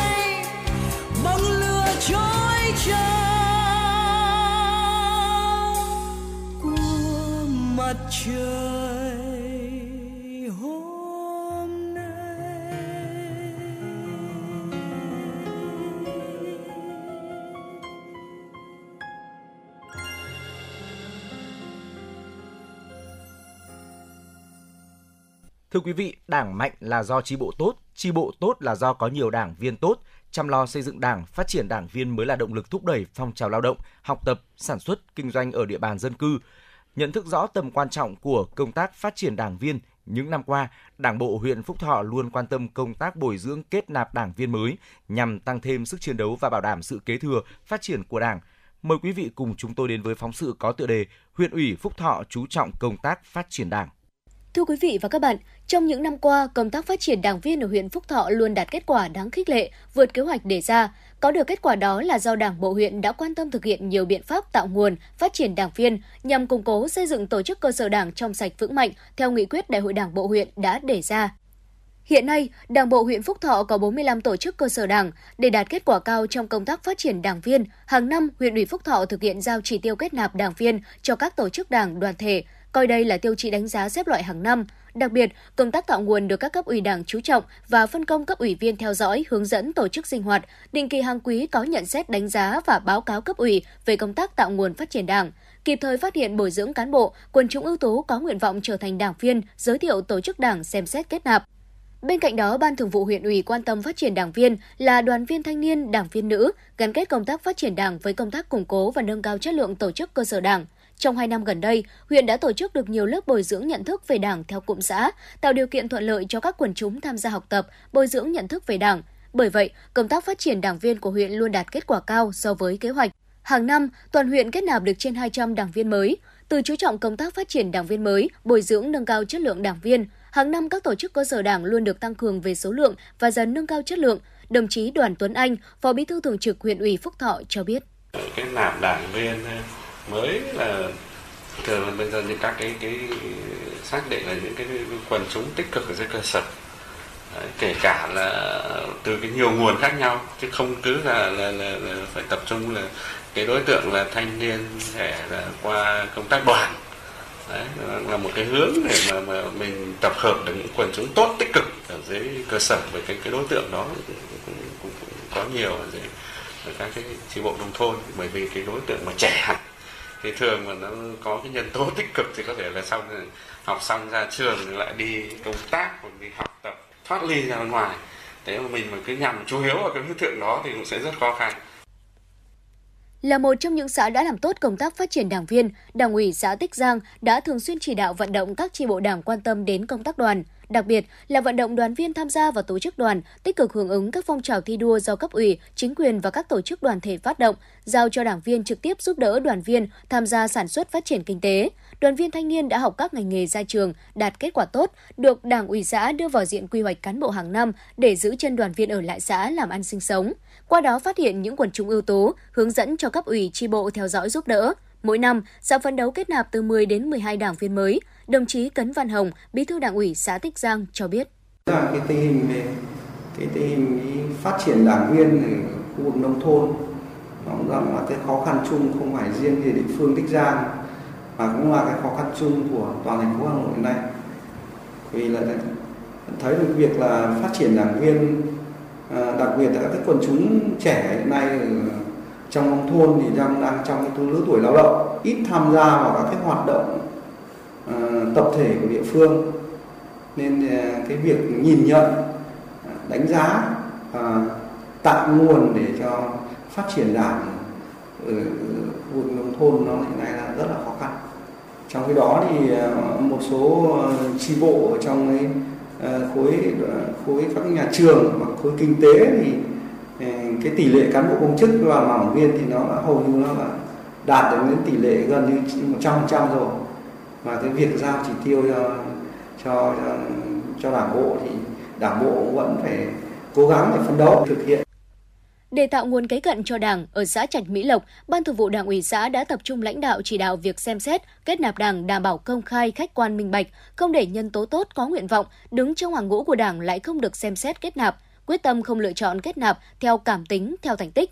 Trong quá trình lãnh đạo chỉ đạo công tác phát triển đảng viên mới, Đảng ủy xã Trạch Mỹ Lộc đặc biệt quan tâm tháo gỡ những khó khăn cho những chi bộ có tính chất đặc thù, như nơi có đông đồng bào công giáo sinh sống, những chi bộ nhiều năm liền không kết nạp được đảng viên mới. Ban Thường vụ Đảng ủy xã phân công các đồng chí đảng viên sự sinh hoạt tại chi bộ cơ sở, từ đó nắm bắt tình hình, kịp thời tháo gỡ những khó khăn trong công tác phát triển đảng viên mới nói riêng cũng như công tác xây dựng đảng nói chung. Bên cạnh đó, quan tâm xây dựng, phát huy vai trò của các tổ chức chính trị xã hội tham gia công tác phát triển đảng viên bằng cách tiếp tục đổi mới nội dung, hình thức sinh hoạt phù hợp, gắn nội dung sinh hoạt với chăm lo đời sống và nâng cao thu nhập cho đoàn viên hội viên, động viên tạo điều kiện để đoàn viên hội viên tham gia các hoạt động xã hội như vệ sinh môi trường, văn hóa, văn nghệ, thể dục thể thao, góp phần gắn kết đoàn viên, hội viên với tổ chức nhằm khơi dậy, phát hiện tiềm năng nhân tố tốt để giới thiệu cho Đảng. Ông Hà Xuân Hùng, Bí thư Đảng ủy xã Trạch Mỹ Lộc cho biết.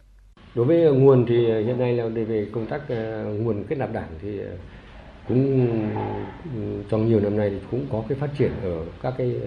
các cái cụm dân cư. Thế rồi chủ yếu hiện nay là cái phát triển đảng là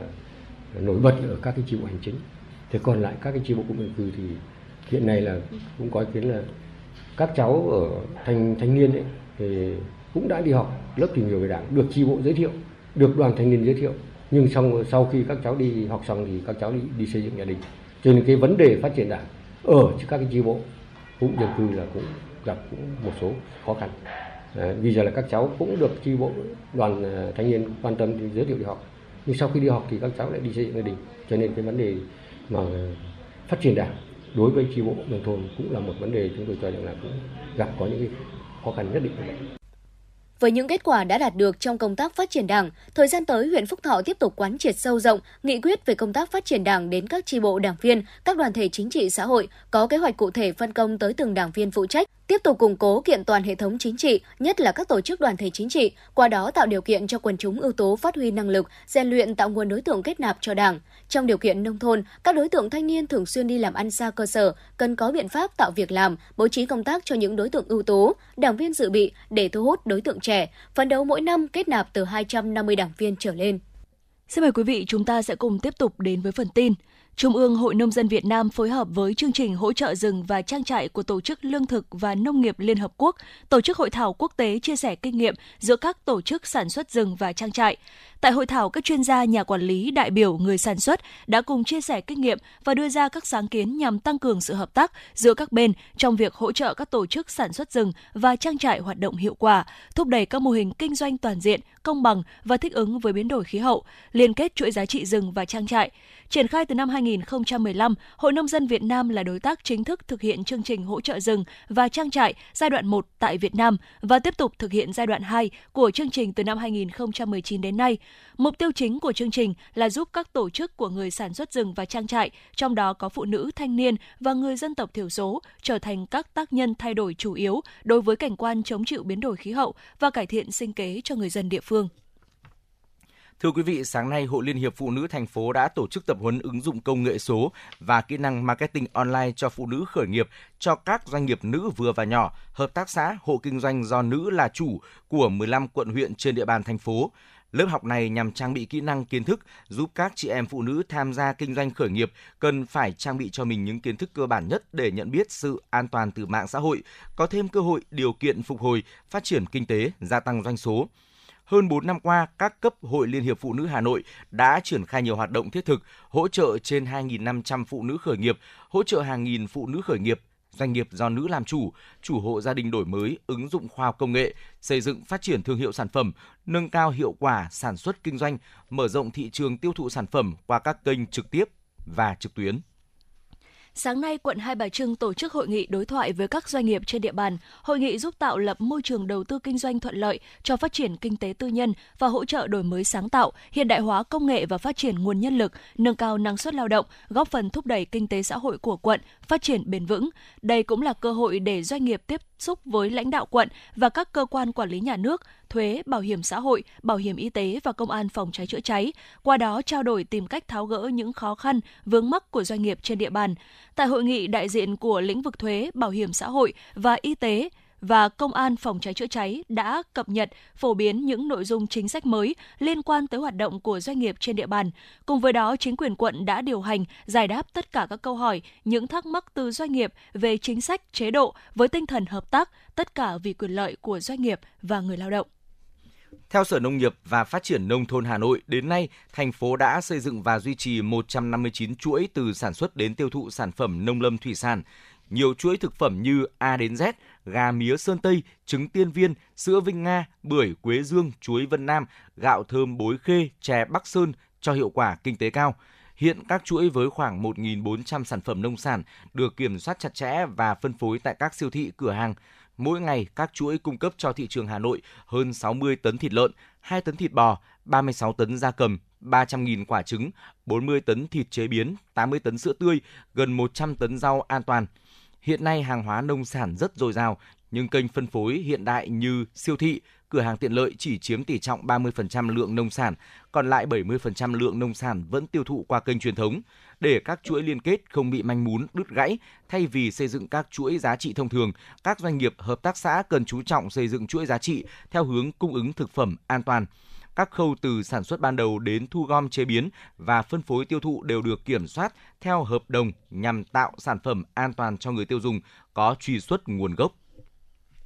Qua 2 năm, Hội Liên hiệp Phụ nữ thành phố phát động phong trào những tuyến đường hoa, con đường bích họa đã nhận được sự hưởng ứng tích cực từ các cấp hội phụ nữ cơ sở, tạo thành phong trào thi đua sôi nổi và hiệu ứng tích cực, lan tỏa mạnh mẽ phong trào từ các quận nội thành đến những vùng quê ngoại thành Hà Nội. Qua 2 năm, Hội Liên hiệp Phụ nữ thành phố phát động phong trào những tuyến đường hoa, con đường bích họa có triển khai thi và chấm điểm. Hàng trăm tuyến đường hoa đã được hình thành. Từ đầu năm đến nay, toàn thành phố đã có 140 tuyến đường hoa được triển khai tạo thành phong trào thi đua sôi nổi. Những tuyến đường hoa như khoác lên mình chiếc áo mới rực rỡ, không chỉ tô điểm cho khu vực nông thôn trở nên tươi đẹp, mà các đô thị cũng thêm phần tươi xanh, góp phần làm nên sức sống mới cho người dân thủ đô.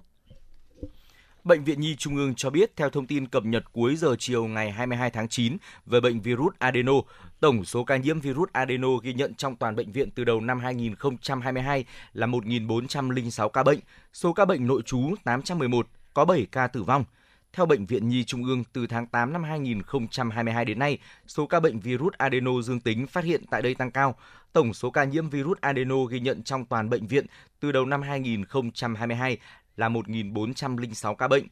Số ca bệnh nội trú 811 chiếm gần 58% với 7 ca tử vong. Chỉ tính riêng từ tháng 8 đến ngày 21 tháng 9 năm 2022, tổng số ca bệnh virus adeno phát hiện là 1.316 trường hợp với 738 bệnh nhân nội trú. Tỷ lệ chung trẻ mắc virus adeno nhập viện chiếm khoảng 4% so với tổng số người bệnh điều trị nội trú.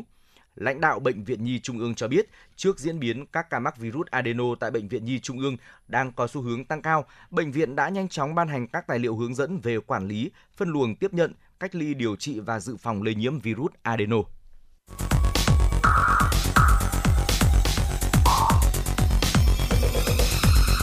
Và các bạn đang theo dõi kênh FM 96 MHz của đài phát thanh truyền hình Hà Nội. Hãy giữ sóng và tương tác với chúng tôi theo số điện thoại 024 3773 6688. FM 96 đồng hành trên mọi nẻo đường. đường. Thưa quý vị và các bạn, những năm qua, Hội Nông dân huyện Ba Vì đã phát huy tốt vai trò tập hợp, hỗ trợ hội viên chuyển đổi cơ cấu cây trồng vật nuôi, ứng dụng khoa học kỹ thuật vào sản xuất, góp phần thực hiện chương trình phát triển kinh tế xã hội và xây dựng nông thôn mới. Thưa quý vị và các bạn, những năm qua, Hội Nông dân huyện Ba Vì luôn hướng về cơ sở, đẩy mạnh các hoạt động hỗ trợ cho vay vốn, tư vấn dạy nghề, chuyển giao kỹ thuật và trở thành nhân tố quan trọng giúp nông dân phát triển sản xuất, nâng cao thu nhập. Ông Nguyễn Mạnh Hải, hội viên nông dân xã Sơn Đà là gương điển hình thành công với mô hình nuôi bò sữa. Cách đây 7 năm, khi được Hội Nông dân xã triển khai dự án bò sữa, ông Hải đăng ký tham gia vào dự án nuôi bò sữa và mạnh dạn chuyển đổi 27.000 m2 đất trồng lúa kém hiệu quả, chuyển sang trồng cỏ nuôi bò. Từ nuôi bò thịt, ông Hải chuyển sang nuôi bò sữa. Hiện nay, trang trại chăn nuôi của gia đình ông Hải rộng khoảng hơn 20.000 m2 với 3 khu chuồng trại. Dãy chuồng nuôi bò sữa được thiết kế thông thoáng với 30 con. Trung bình mỗi ngày thu hoạch khoảng hơn 300 kg sữa với giá bán từ 15.000 đồng 1 kg. Bình quân ngày thu về 4,5 triệu đồng trên một ngày, tính ra mỗi tháng thu nhập trên 100 triệu đồng. Còn hai khu chuồng nữa, ông Hải nuôi 3,5 vạn gà và nuôi 50 con lợn nái cho thu lãi hơn 100 triệu đồng một tháng. Ông Hải chia sẻ, được Hội Nông dân huyện và xã tạo điều kiện cho gia đình vay vốn 500 triệu đồng và chuyển giao kỹ thuật chăn nuôi. Nhờ tuân thủ theo quy trình chăn nuôi của Hội Nông dân tập huấn, nên gia đình ông Hải chăn nuôi bò sữa rất hiệu quả. Ông Nguyễn Mạnh Hải, hội viên nông dân xã Sơn Đà, huyện Ba Vì cho biết. Hội nông dân của xã Sơn Đà là cũng tạo điều kiện giúp đỡ nhiều, ví dụ như là à, năm trước thì trang trại của tôi thì thứ nhất là về trồng cây ăn quả thì cũng được thành phố Hà Nội là hỗ trợ về cái cái, cái tưới tự động thì được à, à, tức là trên à, huyện và thành phố hỗ trợ cho là à, cám để chăn nuôi vỗ béo cho bò thịt. Đấy. Thế còn đâu thì tất cả các cấp ừ, chính quyền thì tức là rất tạo điều kiện về giúp đỡ về tức là về à, đất cát xây dựng rồi là về mọi thứ thủ tục về hành chính là các cấp chính quyền gọi là giúp đỡ cũng rất là nhiều.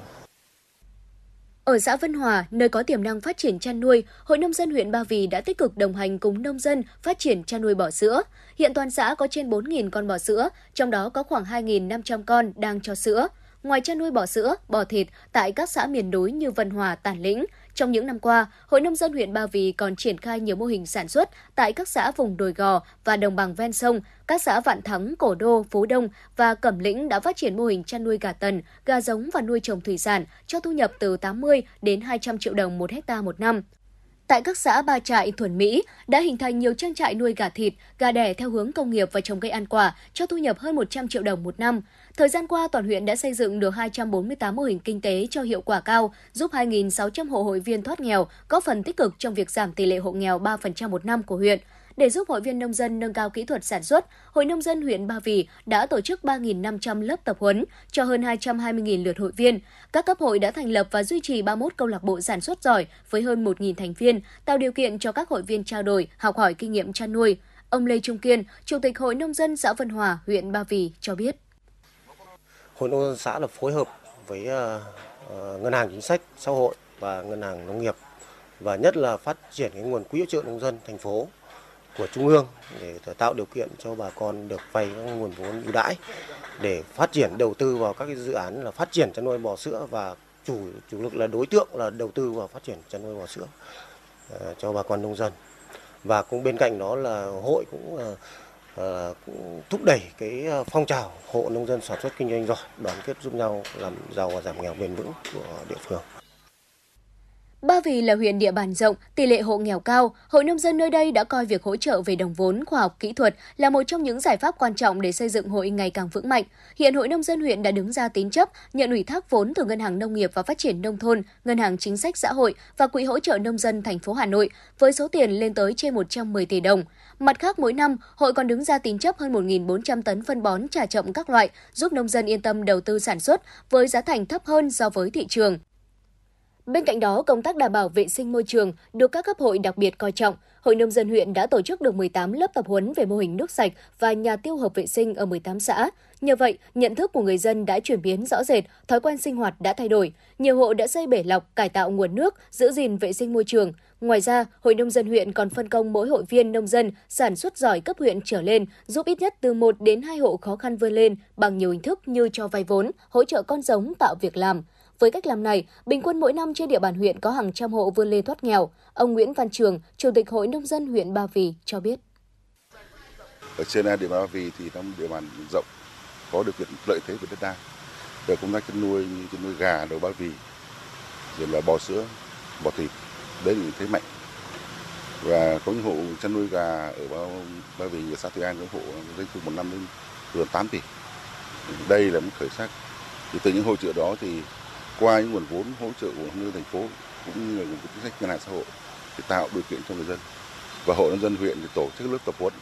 tuyên truyền hướng dẫn về khoa học kỹ thuật, hướng dẫn người dân trong công tác chăn nuôi, bảo vệ về thực vật cũng như là phát triển kinh tế. Thì tự nhiên hiệu quả nó thì đời sống nhân dân càng từ những kết quả đạt được, thời gian tới, Hội Nông dân huyện Ba Vì vẫn tiếp tục tăng cường vận động, khai thác nguồn lực, làm tốt việc tư vấn phương án sản xuất kinh doanh và giám sát quá trình sử dụng vốn, trang bị kiến thức về khoa học kỹ thuật, phục vụ sản xuất, tạo điều kiện giúp hội viên vươn lên thoát nghèo bền vững, góp phần thực hiện tái cơ cấu ngành nông nghiệp theo hướng nâng cao giá trị gia tăng và phát triển bền vững ở địa phương.